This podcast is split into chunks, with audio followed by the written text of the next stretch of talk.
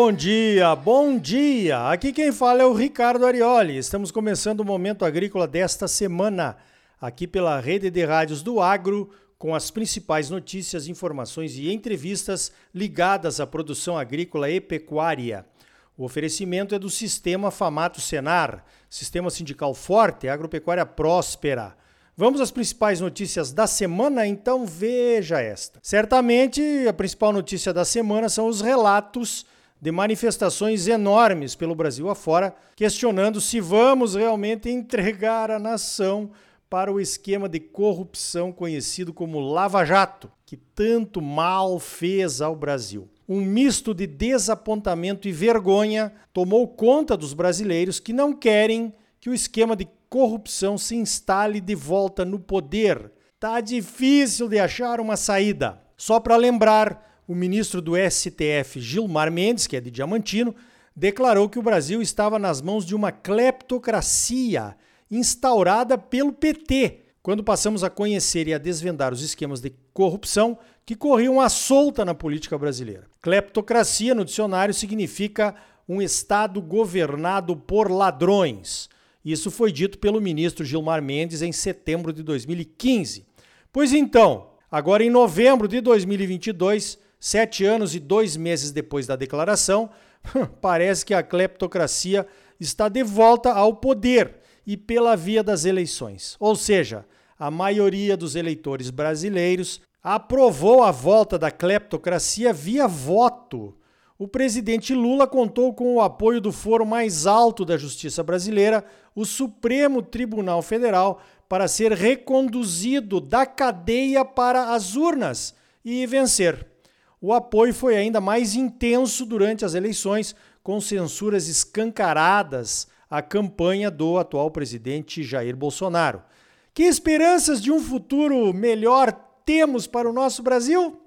Poucas. O Supremo, nossa instância máxima do que deveríamos conhecer como justiça, está mais do que alinhado com os cleptocratas, os quais soltou e permitiu que concorressem nas eleições. O Congresso, dizem, está mais à direita, pero no mucho. O Centrão já sinaliza que quer negociar apoio ao novo governo.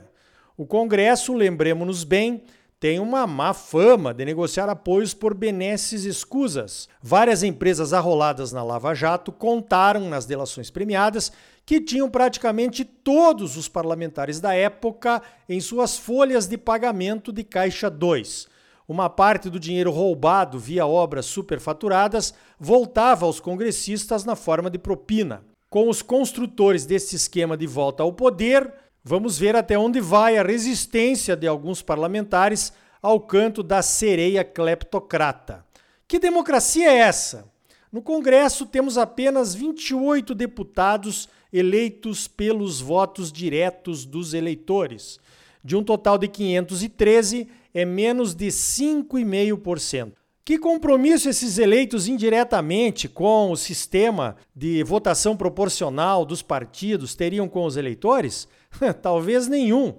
Eles não saberiam nem a quem prestar contas. Na Suprema Corte do Poder Judiciário, o eleitor maior interessado em uma democracia não participa das escolhas para os mandatos praticamente vitalícios. O presidente da República indica um nome só, que é aprovado pelo Congresso. Nem disputa tem. Para quem esse pessoal deve satisfações? Certamente não é aos senadores que aprovaram as suas nomeações, né?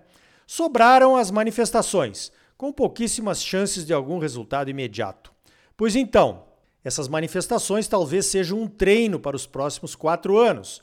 Somente o povo tem poder maior do que os políticos eleitos, ou não, numa democracia. Manifestações ordeiras são bem-vindas e assustam o poder constituído, principalmente quando há corrupção.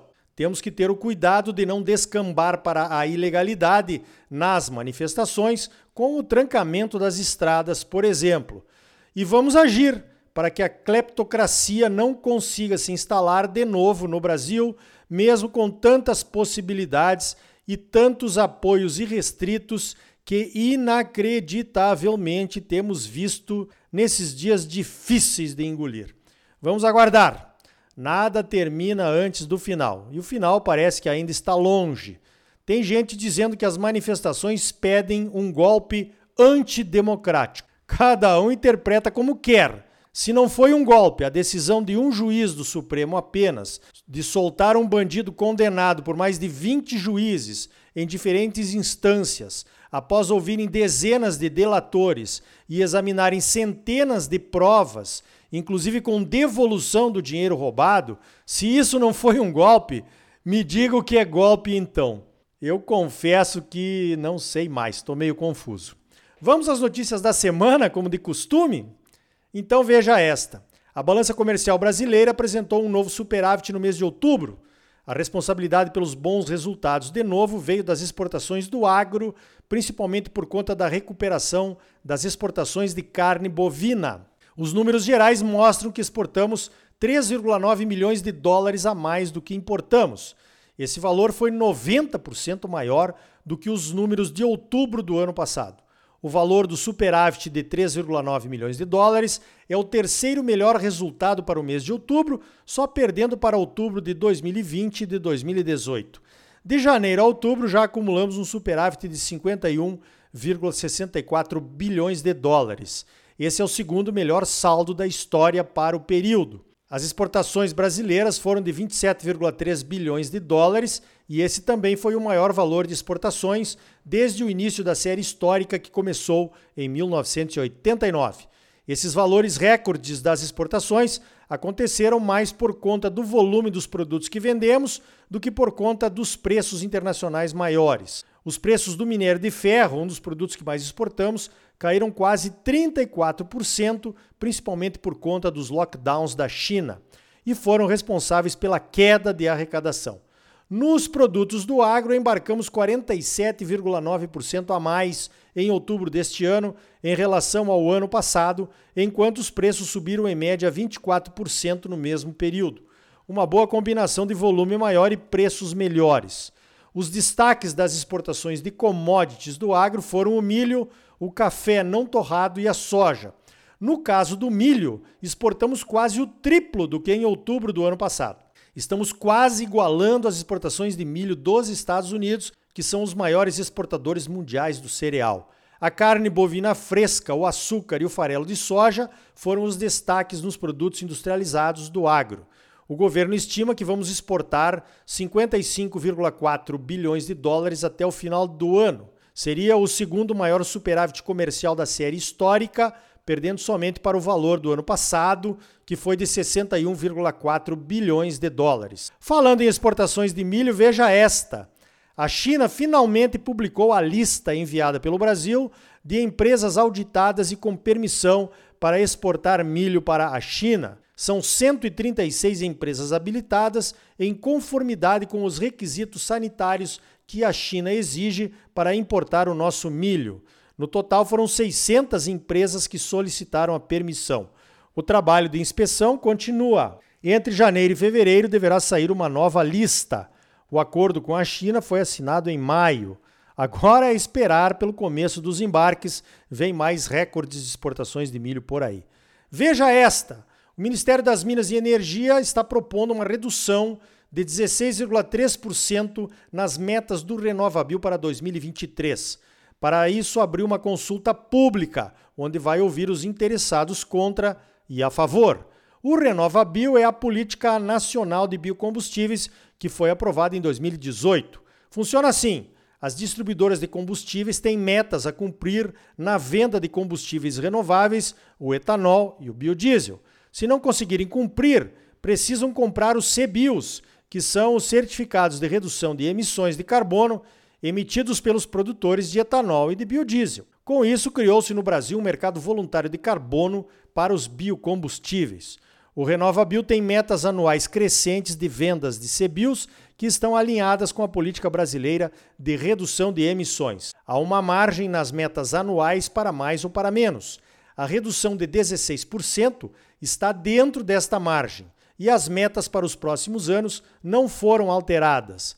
Mesmo assim, não deixa de ser uma má notícia para os produtores de biocombustíveis. A venda dos CBIOS serve para defender o setor de biocombustíveis de preços abaixo dos custos de produção de etanol e de biodiesel. Um mercado delicado que depende dos preços dos derivados de petróleo nos mercados internacionais. Veja esta ainda sobre energia renovável. O hidrogênio verde já é mais barato do que a gasolina no Brasil, segundo o CEO da Comerc Eficiência, Marcel Haratz, que falou durante um evento sobre frotas verdes que aconteceu na última semana de outubro. Com o preço do hidrogênio verde de hoje, ainda produzido em pequena escala, o valor do quilômetro rodado seria de 39 centavos de real. Um carro a gasolina, fazendo uma média de 10 km por litro, tem um custo de 55 centavos de real por quilômetro. A perspectiva de redução dos custos na próxima década e a evolução tecnológica das células de combustível vão trazer mais competitividade ainda para o hidrogênio verde. O cálculo para o futuro considera um veículo com a tecnologia de célula de combustível capaz de rodar 150 km com um quilo de hidrogênio, o que daria um custo de 8 centavos de real por quilômetro rodado. O presidente da Eletrobras, que também participou do evento, declarou que o hidrogênio será o combustível da próxima década.